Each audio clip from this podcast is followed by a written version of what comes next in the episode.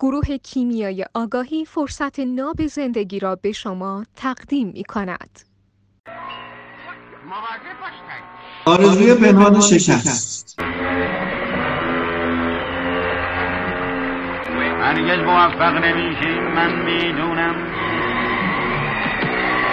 یعنی اصلا سمت هر کاری میرن که اون کار تو شکست باشه؟ و زیرش زیر زیر این آرزوی شکست عدم مسئولیت پذیریه. ما موفق نمیشیم من می‌دونم. و اینکه سهم خودشون رو می‌خوان پنهان کنن از اینکه خب مثلا شکستی اگر اتفاق میفته من هم سهمی دارم همه رو می‌خوان تعمین بدن و اختصاص بدن به فضای بیرون از خودشون.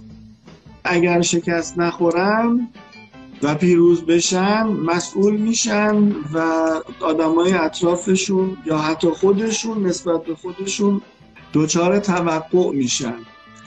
و باعث این میشه که بعضی از شکست ها رو هم سهم خودش رو درش ببینن و حالشون بد بشه. به خاطر همین ترجیح میدن که همیشه شکست بخورن که همه تقصیرها رو بندازن به گردن فضای بیرون از خودشون و همچنین پیروز نشن که مسئول نشن. اینم داستان آرزوی پنهان شکست و آقای گلام در کارتون گالیور و اینکه همش میگه من می‌دونم. من می‌دونم من می‌دونم من می‌دونم.